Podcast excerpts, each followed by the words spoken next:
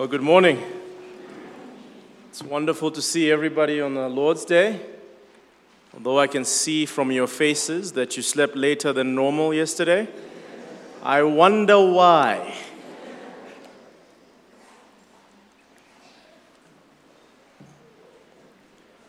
Uh, turn with me in your copy of God's Word to Acts chapter 16.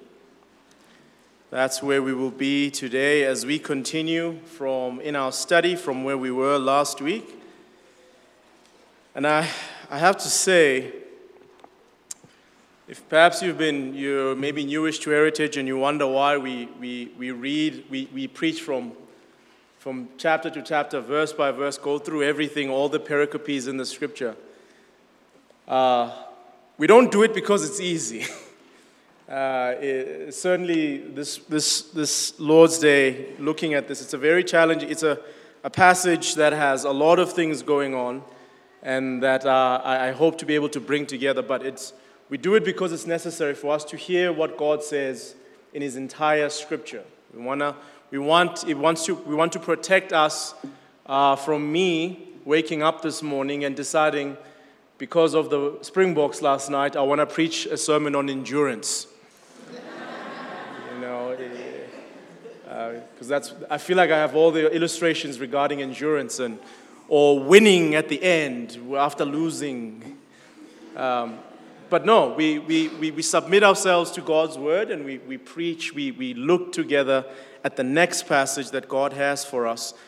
And in this particular passage in front of us, there's a, there's a number of different things happening. And if we were to spend time on each of the things that Luke mentions here, I think we, will, we, would, uh, we would find ourselves uh, spending a lot, uh, having a long time in the sermon. And so I, I have one main thread, even though there are a number of threads, I have one main thread that I think comes through here that we will focus on in this passage. Uh, we're going to read, let me read just up until verse, say, verse, uh, verse 5 for now, but we will, we will work our way through the entire chapter this morning. So, hear God's word uh, from Acts chapter 16. Paul came also to Derbe and to Lystra. A disciple was there named Timothy, the son of a Jewish woman who was a believer, but his father was Greek. He was well spoken of by the brothers at Lystra and Iconium.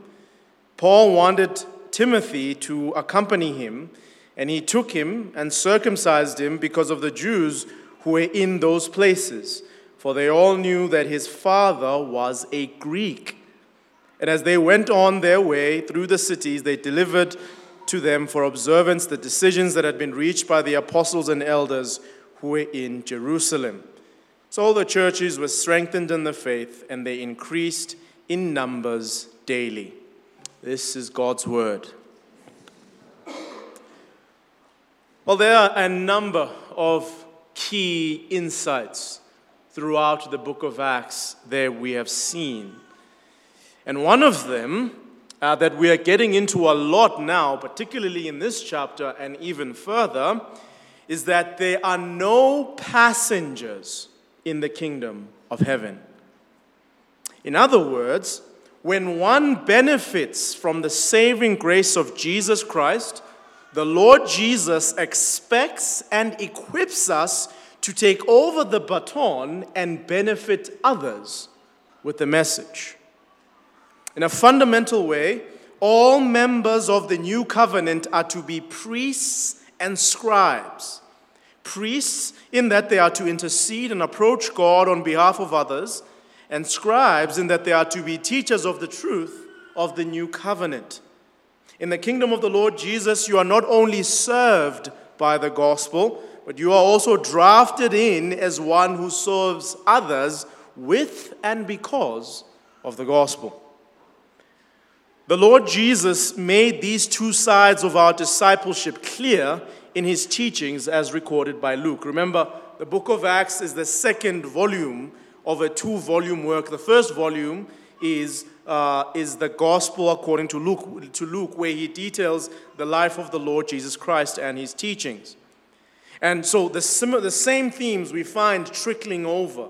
And what we find in the Gospel of Luke is that on the one hand, those who become believers, think about what they are called. Those who become believers in the Gospel of Luke, those who become believers on the one hand are called sheep, they're called wedding guests, they're called little children, they're called the poor. And, and these terms emphasize our helplessness and our need for salvation. We need to be invited, we need the grace of the Lord. But the believers in the same Gospel of Luke are also called something else. They're called disciples, they're called slaves, they're called managers, they're called employees, they're called farm workers. And what do these terms emphasize? These terms emphasize our duties as members of the kingdom of God. While in his first volume, the Gospel of Luke, we hear this, we hear these terms said, this is what you are. You're, you're an employee, you're a farm worker, you're a manager, you're a slave. It's only in the second book, in the book of Acts, where we see these terms played out in action.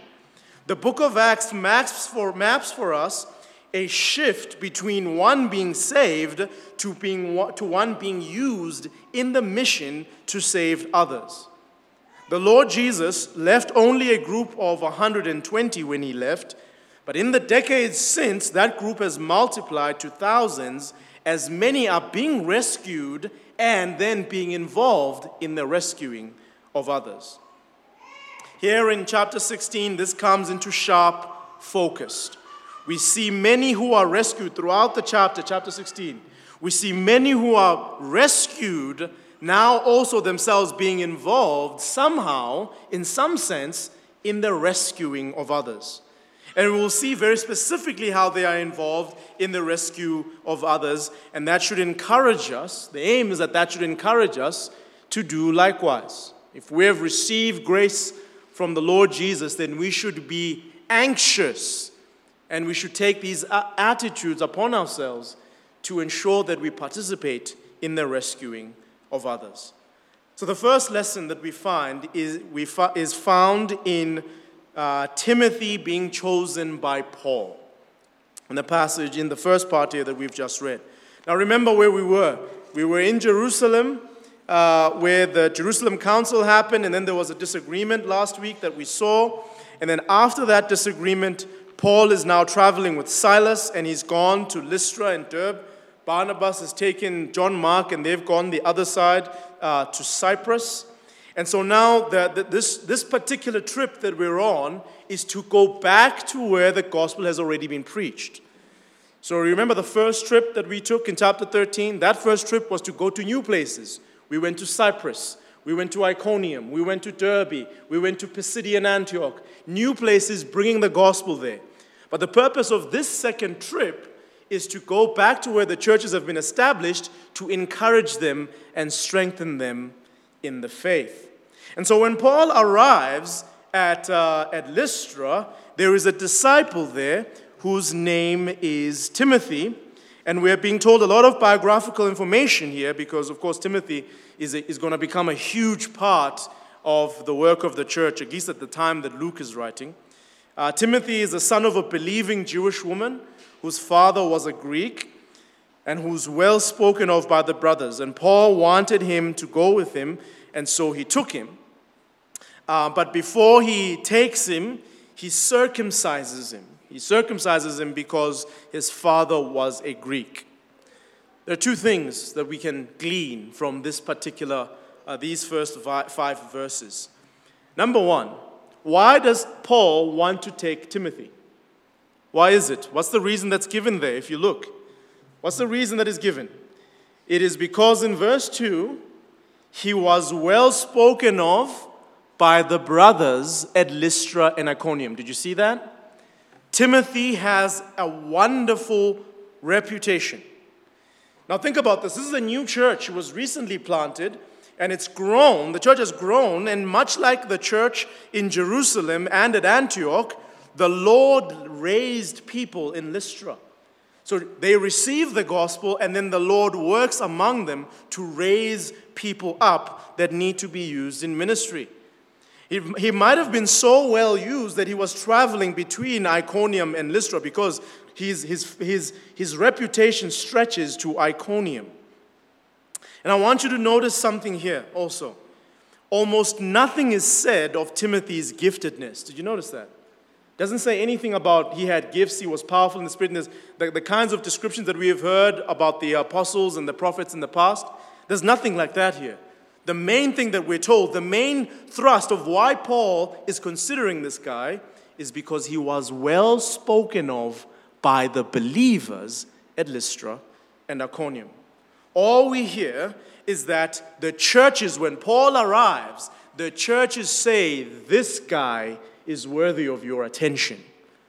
This guy is useful. We have benefited from this guy. Where, where Paul goes to Iconium and he goes to Lystra, he's just hearing about this guy and he says, I need to meet this guy because clearly the Lord is working in his life. Friends, we cannot overvalue our good name among the people of God. We can never overvalue our good name among the people of God. How we treat the people of God, how we conduct ourselves among the people of God, we cannot overvalue that. The judgment, the assessment of the people of God is a high assessment. I hope you take seriously the judgment of Christians. I hope you take seriously the evaluation of those who have the Spirit of God Paul certainly does. Paul says that we will judge angels. Remember that?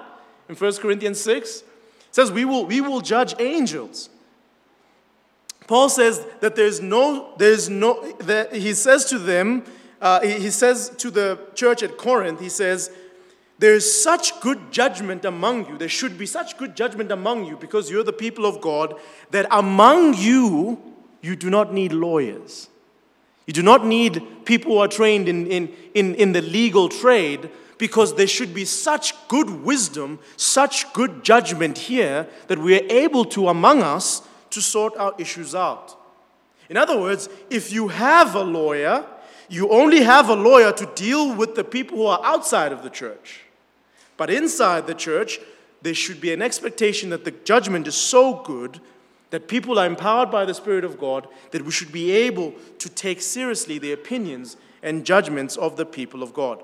So, friends, the opinions of the people of God and the evaluation, our evaluation, me being evaluated by the people of God, is extremely important and should, have, should hold a high value in our own hearts and minds. The story is told about a company that hired a management consultant to look at employee assessments.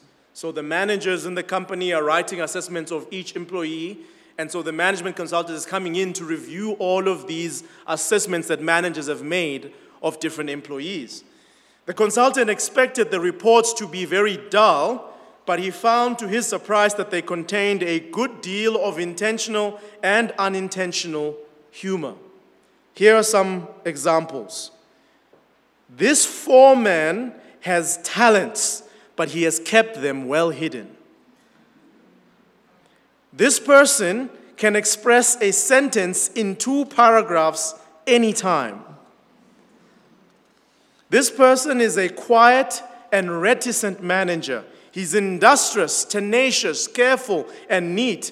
I do not wish to have this woman as a member of my depend, uh, department under any circumstances. In any change in policy or procedure, he can be relied upon to produce the improbable, hypothetical situation in which the new policy cannot work. This person needs careful watching since he borders on the brilliant. This person here is very open to suggestions, but never follows them. This person is keenly analytical, and his highly developed mental mentality could be best utilized in research and development because he lacks common sense. This person never makes the same mistake twice, but it seems to me he has made all of them once. This is assessment. What will your assessment look like, saints, among the believers? What will believers say to you about others? How you conduct yourselves among them? How you serve among the believers? What's your assessment? Your conduct, saints, must be pure and sincere. We must be trustworthy and honest. And here's the thing people are aware of it when you serve them begrudgingly. Have you noticed? When, when somebody serves you, but they're serving you begrudgingly, they don't want to do it, they're aware of it. Would somebody else recommend the help that you gave them and say, No, I, I had an issue with this. Here's a brother who, who helped me out, his wisdom, his care, he took his time. This person really helped me out. Would, would they recommend you? So we have to think about this, saints. Our conduct among God's people is important. Paul is hearing the reputation of Timothy among God's people and how he's served and how he's, he's got a well reputation, a, a great reputation. And the implication is that it's because of his service. It's not a reputation because he's somebody's child. He's a, his father's Greek, you know. It's not because he's somebody's child, but it's because he has served the church well. This is an encouragement for all of us to ensure that we serve the people of God well. But what else happens here? Before Paul can take Timothy in the ministry, what does he have to do?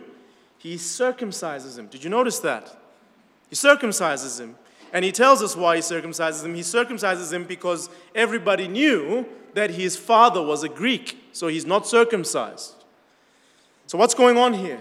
Is it a qualification for ministry? That uh, if you want to serve at the church here, we need to uh, circumcise you first. Is that, is that a qualification for the ministry? Well, in one sense, it is. Hear me out, hear me out, don't worry. Just hear me out. What's happening here is this Paul has always said in qualifications for ministry that we must all be willing to bend ourselves backwards so that others do not take offense.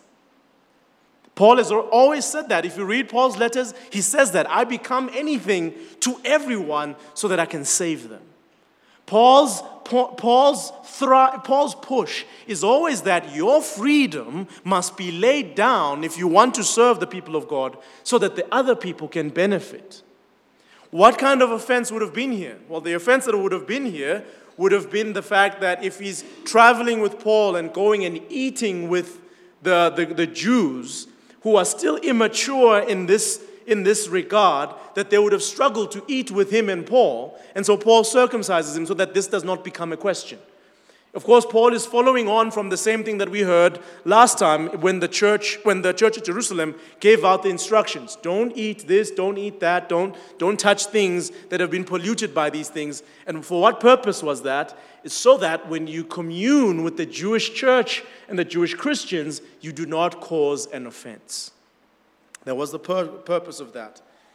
The issue here, saints, is that we do indeed have Christian freedom, but you are not fit to serve if you will not be uncomfortable. Let it be known to you. If you're not willing to be uncomfortable, you are not fit to serve. If your service to others must be done to your taste, at your speed, you would not serve with the Apostle Paul. Paul would leave you behind. If your comfort is paramount to you, even while you're serving the saints, Paul would not have you join his team. Paul is a man who told us that he became a Jew to Jews, a Gentile to Gentiles, so that he might save some. And now he infringes upon Timothy's Christian freedom. Timothy does not need to be circumcised to be saved. Timothy does not need to be circumcised for anything spiritual at all but he is, he is infringing on his Christian freedom on this point so that the, the, the, the saints might benefit. And I want you to think about this. Think about the concept of freedom what you're free to do, what you're not free to do. Think about an ambulance. Why does the ambulance have a right of way in the road?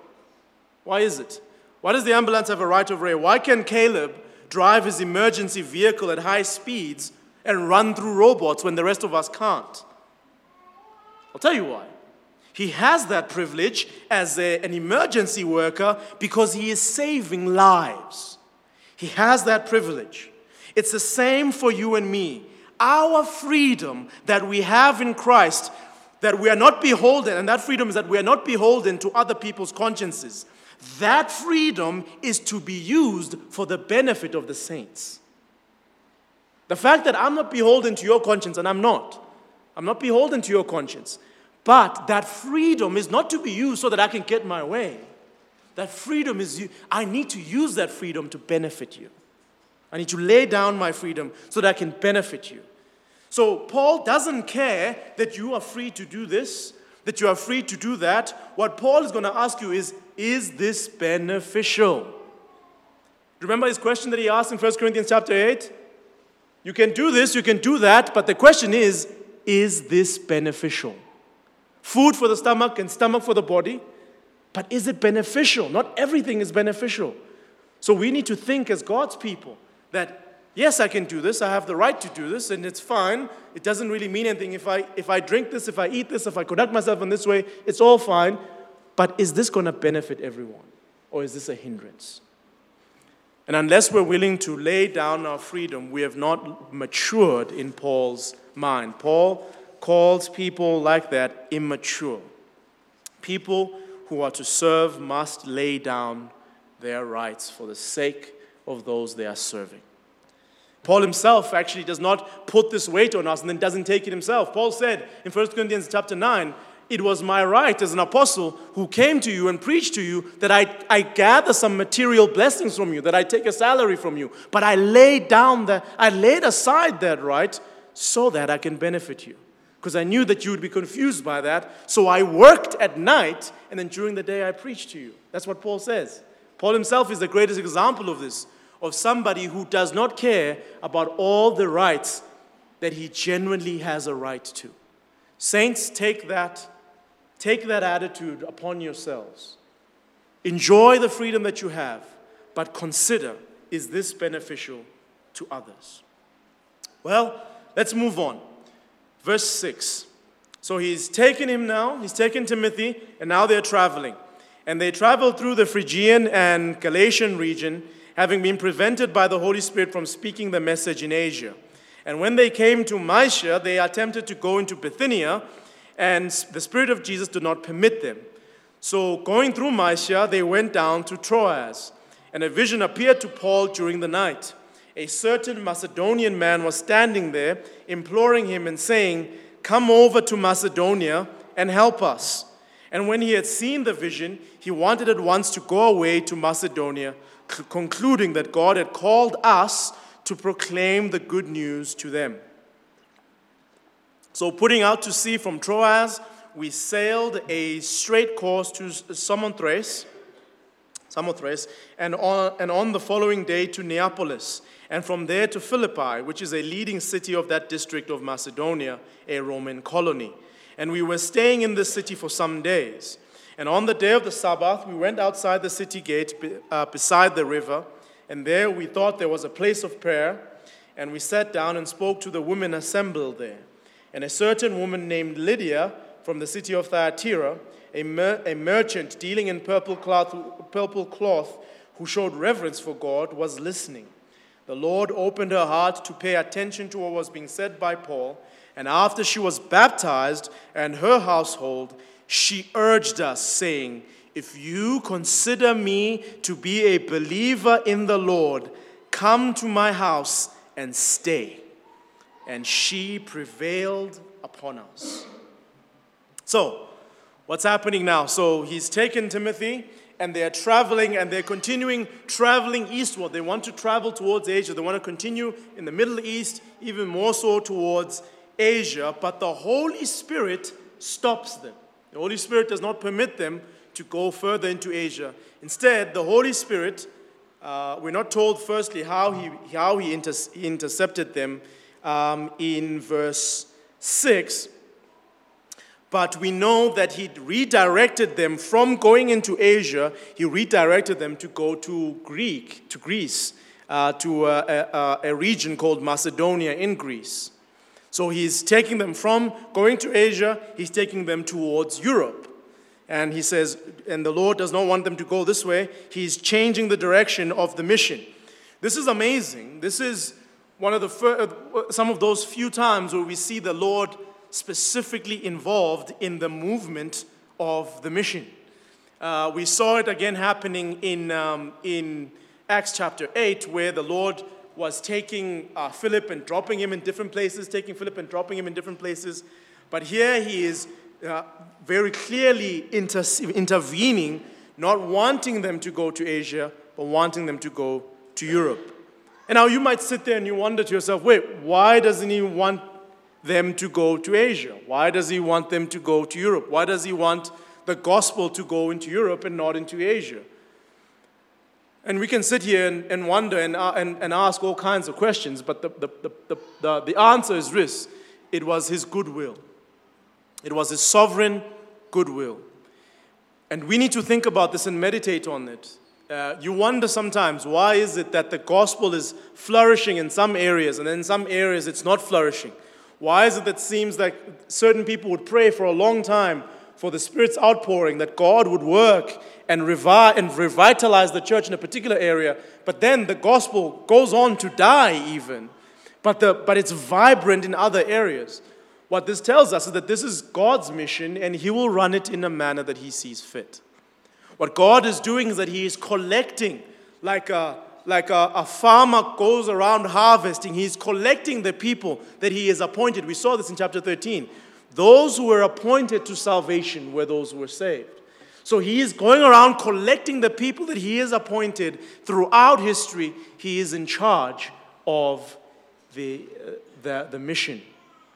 In one sense, we could say this that God is the one who's in control of the gospel's power. God is the one who is in control of whether or not your siblings get saved or not. God is the one who is in control whether or not you have a freedom as a Christian to be able to meet like this or not. God is the one who's in charge. So now when we when we find issues or when we see things that are sad, who do we go to? The Lord. Who do we plead with? It's the Lord. When, when we hear stories of men who have labored for a long time and they're seeing no fruit, who do we cry out to? The Lord. Always consider and know that this entire endeavor is not man's endeavor, it is God's endeavor. And that has that should bring some comfort to us. You know what, what comfort it should give to us? It's that question that Abraham asked the Lord uh, in Genesis when the Lord is coming to destroy Sodom and he's coming in all of his wrath to destroy Sodom, what does Abraham ask? Shall not the judge of all the earth do right? If you find 50 righteous people there, will you destroy them? The angel says no. 25, 10, 5. The angel says no. Why? Because the judge of all the earth does what is right. Trust in the fact that the judge of all the earth will always do what is right. That's one, that's one lesson that we can take from this. Well, so the Lord redirects them and they go to Greece, and the gospel arrives for the very first time in Europe here in chapter 16 from verse 11. And I want to say this uh, this is just a bonus for those of you who, especially some of you students who hear this a lot on campus or whatever, you know, the gospel is a European thing the gospel is a, you know, is a white man's religion, whatever it is. Just next time you hear somebody say that, tell them the gospel does not arrive in Europe until Acts chapter 16. Okay? Tell them that there are 15 chapters where the gospel is thriving everywhere. It only arrives in Europe in chapter 16. It's already arrived in Africa. Remember with the Ethiopian eunuch, it's already gone with him but it's properly arriving and now arriving in Europe only in chapter 16. Just you can use that in your apologetics.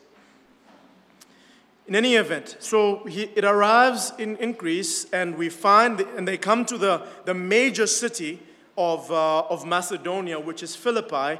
And at Philippi, they find uh, Lydia, uh, a lady who was a merchant dealing in purple cloth, and they are sitting with some, she's sitting with some ladies at a time of, at a place of prayer, and then Paul preaches the gospel to her, and she is baptized, and her whole her household is baptized, and then she begs them in verse 15, if you consider me to be a believer, come to my house and stay.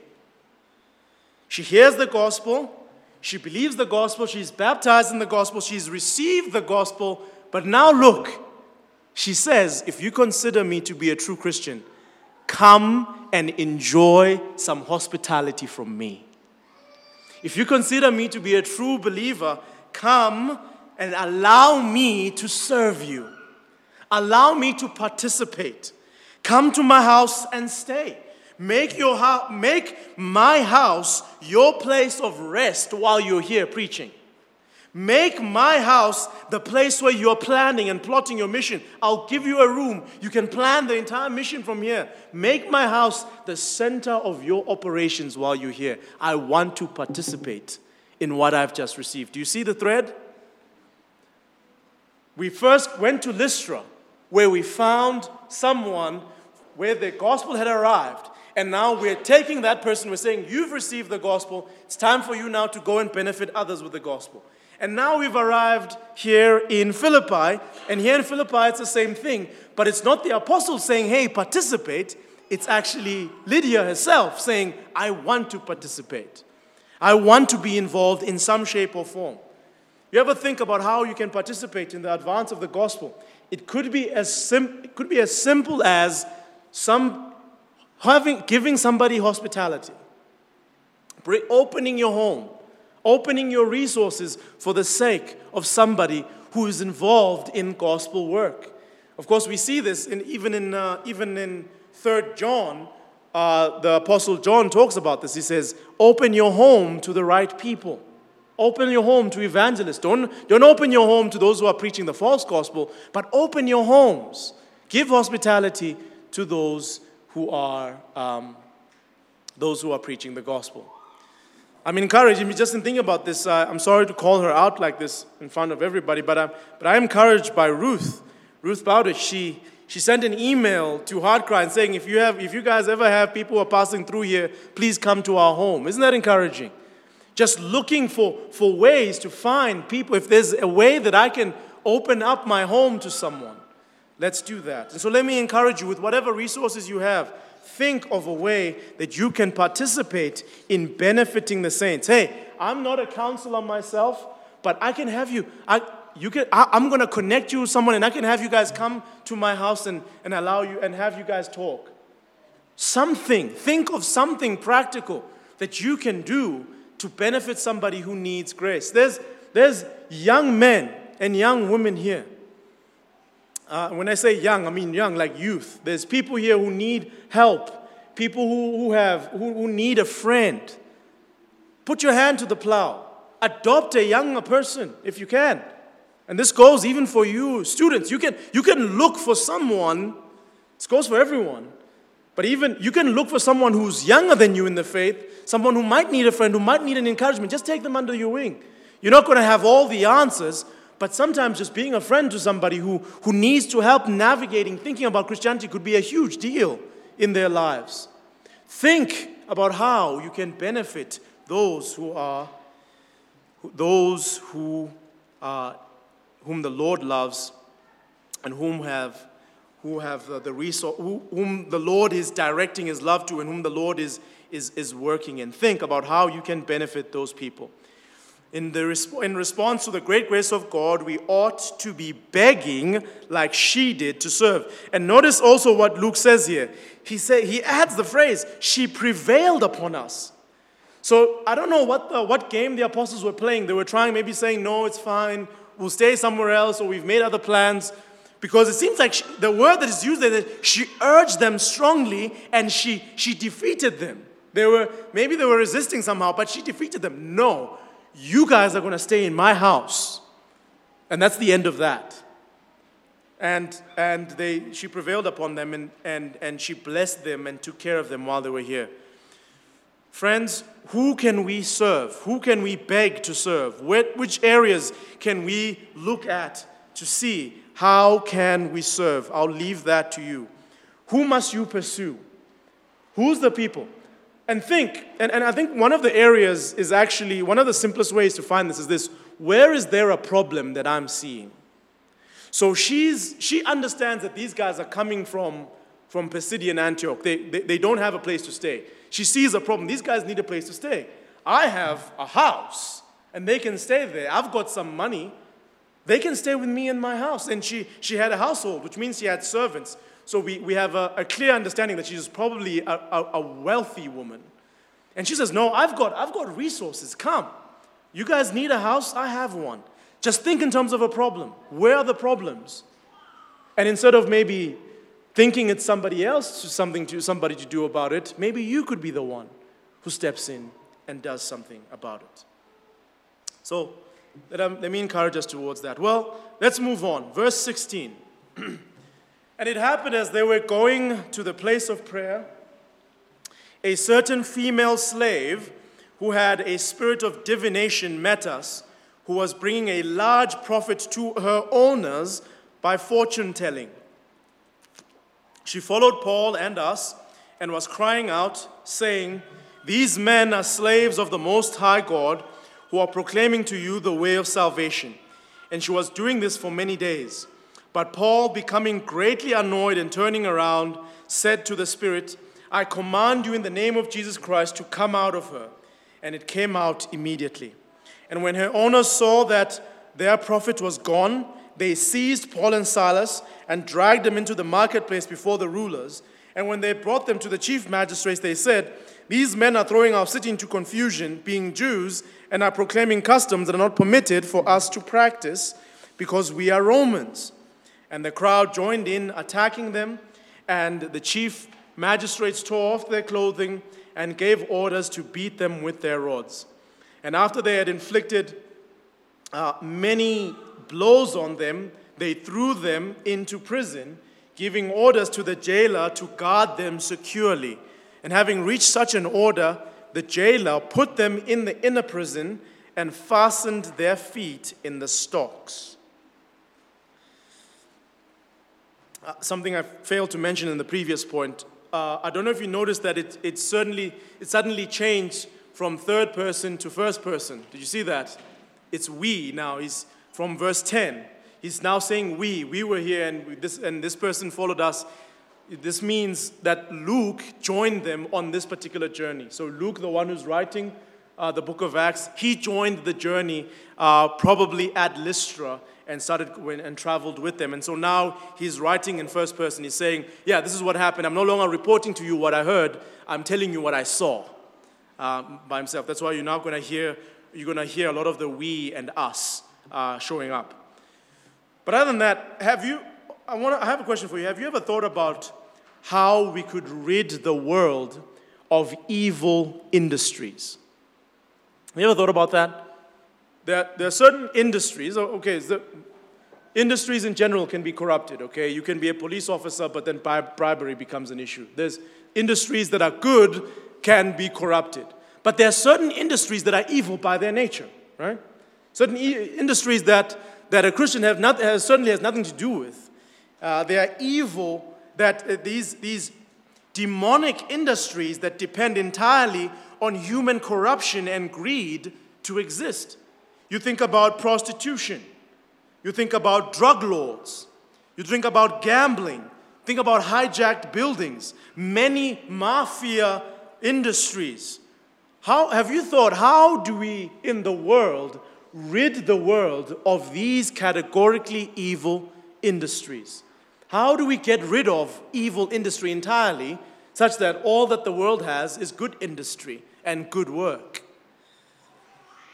Well, it's amazing that in the, the text in front of us is an example of the gospel and the power of the Lord Jesus Christ removing a cash cow. The focus of this story is that a woman who had a demon that enabled her to tell the future, and because she was able to tell the future because of the demon, she was very profitable to her masters. She was a slave, and so she was very profitable because people would pay the masters to come and see this woman who's demon possessed, and then they can tell them their future. This is very is kind of similar to what we saw uh, happen in Cyprus with the proconsul and Elymas. Elymas was the magician. He was supposed to be a, a magician who was a fortune teller in one sense, and he would be profiting the proconsul. But here, the masters depend, the masters require that this demon stays in this slave girl so that this slave girl can continue bringing in the cash right? She's the, she's the she brings in the cash by by telling the future. And so what does happen?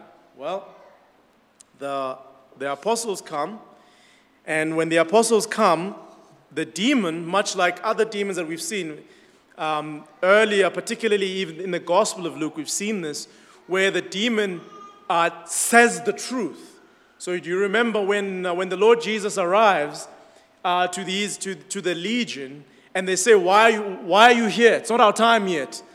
They, they tell the truth. I know who you are. You are the Son of the Most High God. And then God, and then Jesus tells them to keep quiet. Do you remember those examples? Well, it's the same kind of thing here. The demon screams, These men are telling you the way of salvation, which is a very weird a very, this is the wrong, this is a weird evangelist. like, like you're, you're right, but I, I can't agree with you. like, um, she's demon possessed, and the demon's telling the truth. These men are telling you the way of salvation, and she's doing this every day as they're going about their business, going about preaching the gospel. These, this, dear, this, slave, this slave is screaming, They're telling you the way of salvation, telling you the way of salvation, to a point where the apostles realize that this person is, is held by an evil spirit. And so Paul turns around and commands the spirit to leave her. But she does not, this spirit does not just leave her with the proclamation that these men are preaching the gospel, the spirit leaves her with the fortune telling as well. And so now the masters are unhappy. They rebel rouse the entire city. They get the entire, they get everybody uh, uh, risen up uh, and everybody excited, everybody unhappy take them to the magistrates, and the magistrates throw them in prison. But how was this particular evil industry dealt with? The gospel of Jesus Christ. The reason that this passage is here, and in fact, and you'll see this especially now when we see Luke talks a lot about politics in a moment, just now, you'll see this. The reason that this passage is here is because at the time of Theophilus, remember Acts is written for Theophilus, and at the time of Theophilus, there was, there was accusations against Christianity that Christianity is an incendiary religion. That whenever Christianity arrives in an area, chaos rings out. And what Luke is showing by all by detailing these accounts is chaos ringed out, but it wasn't because we came with chaos. It wasn't because we came guns blazing, telling everybody to burn everything, speaking politically in any kind of way. We didn't come here as, a, as revolutionaries. We came simply preaching the gospel, and this is what happened. It wasn't our fault. We, we're not rebel rousers. We're not revolutionaries. We're not trying to upend the Roman system. We're just preaching the gospel. And, when, and, the, and actually, it's these people who are against us because when we preach the gospel and people are freed, they are not happy. You see the, th- you see the point?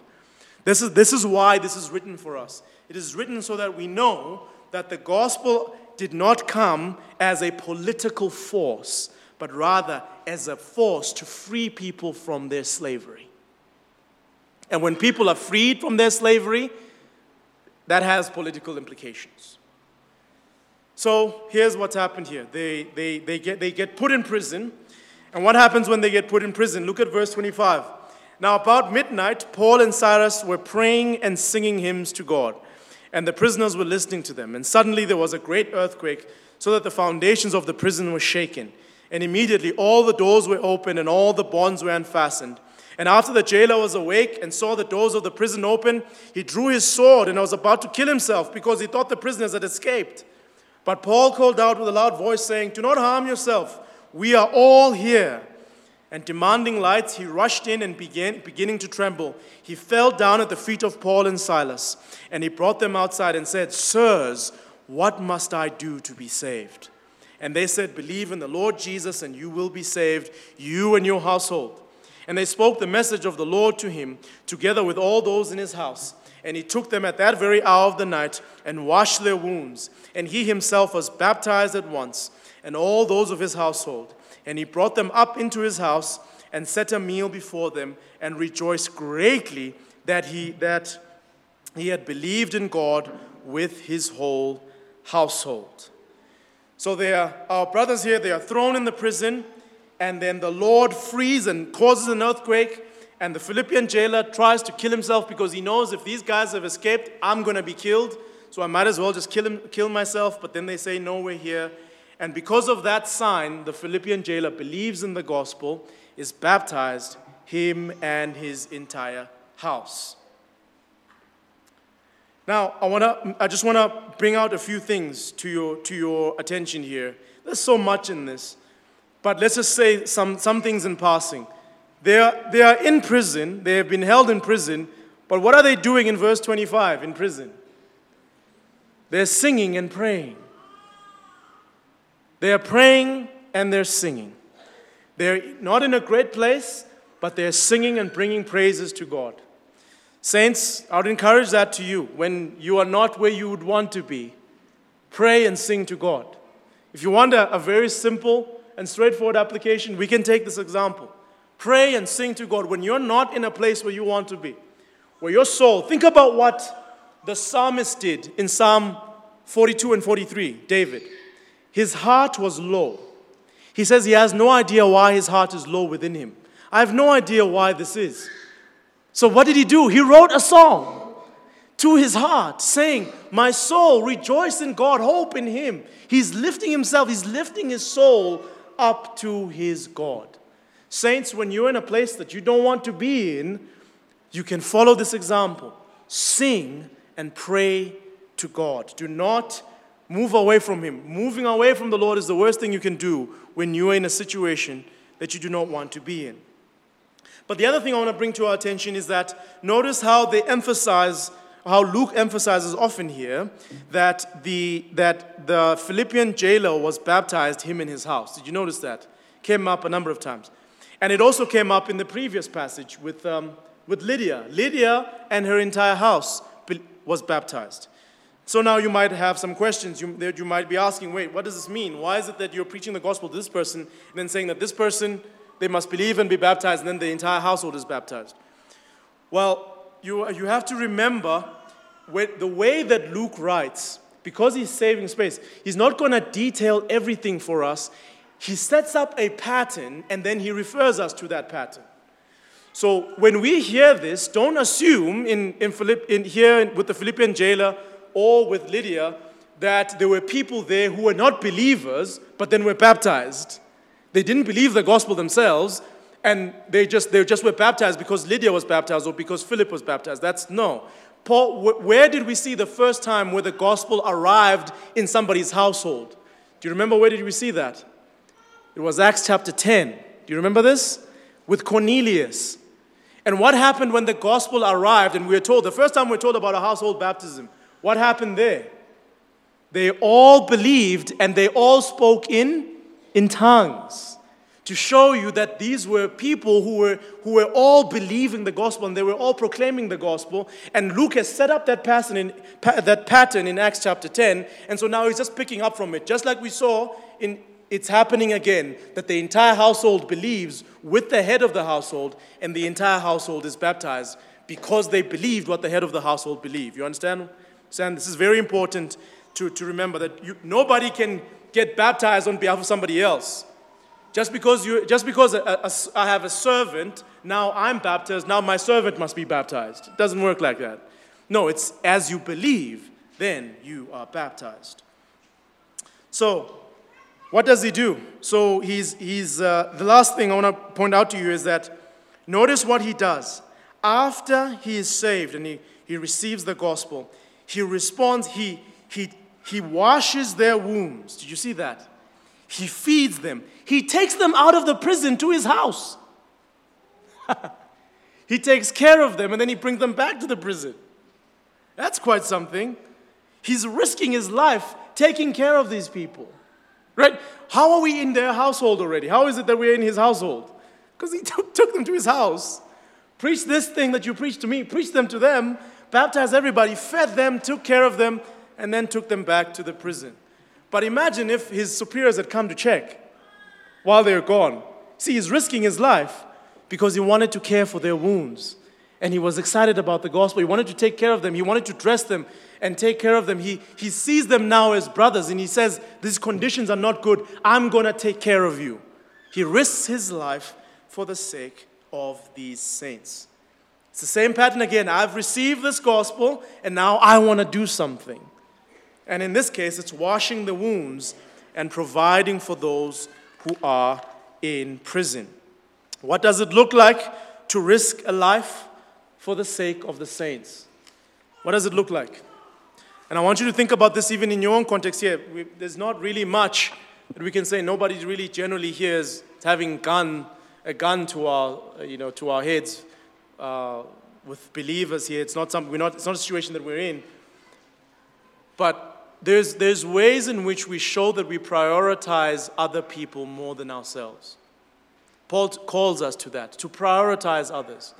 And think about that. How can you seek to prioritize the saints, even to your own discomfort, even to risk towards you? How can you take this and apply this? We can think about many different applications, but I want you to think about this. Discuss this on your tables at home. How can we as a family prioritize others? Not to say that your needs don't matter, but how is it that we ensure as a family that we are constantly making it a part of our lives to prioritize the needs of the people of God. Finally, verse 35, as we close.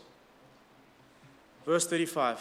And when it was day, the chief magistrates sent the police officers saying, Release those men. And the jailer reported these words to Paul. And the chief magistrates have, the chief magistrates have sent an order that you should be released. So come out now and go in peace. But Paul said to them, They beat us in public without due process, men who are Roman citizens, and they threw us into prison, and now they are wanting to release us in secret? Certainly not. Rather, let them come themselves and bring us out. So the police officers reported these words to the chief magistrates, and, when they, and they were afraid when they heard that these men were Roman citizens. And they came and apologized to them. And after they brought them out, they asked them to depart the city. And when they came out of the prison, they went to Lydia. And when they saw Lydia and the church that was with her, they encouraged the brothers, and then they departed on in the journey. Why does Luke tell us this intricate political battle that's going on here? Luke, uh, Paul is almost asserting his right as a Roman citizen. You can't, I'm a Roman citizen, you can't treat me this way. There was nothing wrong. There was no due process. just threw me in prison. Why does Luke tell us this intricate detail? And especially of the fact that they even came after to apologize to them. It's for that purpose that I told you earlier. That at the time of Theophilus, of Theophilus, there was so much accusation against Christianity. Christianity was known throughout the Roman world as a rebel rousing, problem causing religion. And so here, this is great evidence to show no, not only were we in the right, but they came and apologized to us. They actually came to apologize because they had not treated us. So when you so when you're accusing us and saying that we caused a, a ruckus in Philippi, know that you're wrong because they apologize to us. We were always in the right. We we're not those. But the larger point here is this Christianity is not a political force. That's really the larger point. That's the, the takeaway. Christianity is not a revolutionary political force. The change that Christianity, this empire of God, wants to do is in the hearts and souls of men. That does have political implications afterwards, of course. But the change, the emphasis, the focus is not to upend all countries, is not to change the political landscape, it's not to get to places and make a big deal about social ills, but rather to get there and transfer people from the dark to the light. Friends, I read something from a pastor the other day that was very true, and I believe this is so true. This pastor said this. He said, When pastors get bored with the gospel, they turn to politics. When pastors who are supposed to be proclaiming the gospel, they get bored with the simple old message repent and believe in the Lord Jesus Christ. It's boring. We've said that for 30 years. They turn to politics. And we've seen that a lot. Because in politics, there's a lot of things you can do. It's exciting. There's a lot of you can you can you can argue. We can do all of this. But our task as a congregation, our task as those who proclaim the word of God, is to proclaim that Jesus Christ has risen from the dead. You ought to repent because he calls. He is called. He is Lord of all, and your kneecaps will burst when he breaks you if you are not atoned for by him. The political message we have is this there is a king who rules over everything, who is coming. And that king demands of you allegiance. Repent, turn away from your allegiance to everybody else and, and come to him, exclusively to him, and he will give you rest. He will give you a political home in eternity that is everlasting, that no man, that no other king can come and destroy. Kingdoms rise and fall, empires are always rising and falling. But this one kingdom, this kingdom of the Son of David, will reign and stand forevermore. Come to this king. And so, this is a message for you today. I don't, I don't know if you're hoping in political men, they will disappoint you. Come to Jesus Christ, the leader of the kingdom that will never be thwarted. He's the one who will give you life, He will forgive you your sins, and ultimately, He will lead you into glory. Amen. Let's pray. Well, Saint, Lord, we, yeah, we, we acknowledge it's, it's almost like we're drinking from a fire hose in this, past, in this chapter. There are so many lessons here. And we pray, Lord, that you would help us to be those who take the baton and serve others, like we've seen in the examples. In the example of Timothy, in the example of Lydia, in the example of the Philippian jailer. That we would be those who serve the saints, that we would be those who care for the saints so much that our reputation among the saints is in high regard because of how selfless we are. Make it true of all of us in Christ, we pray. Amen.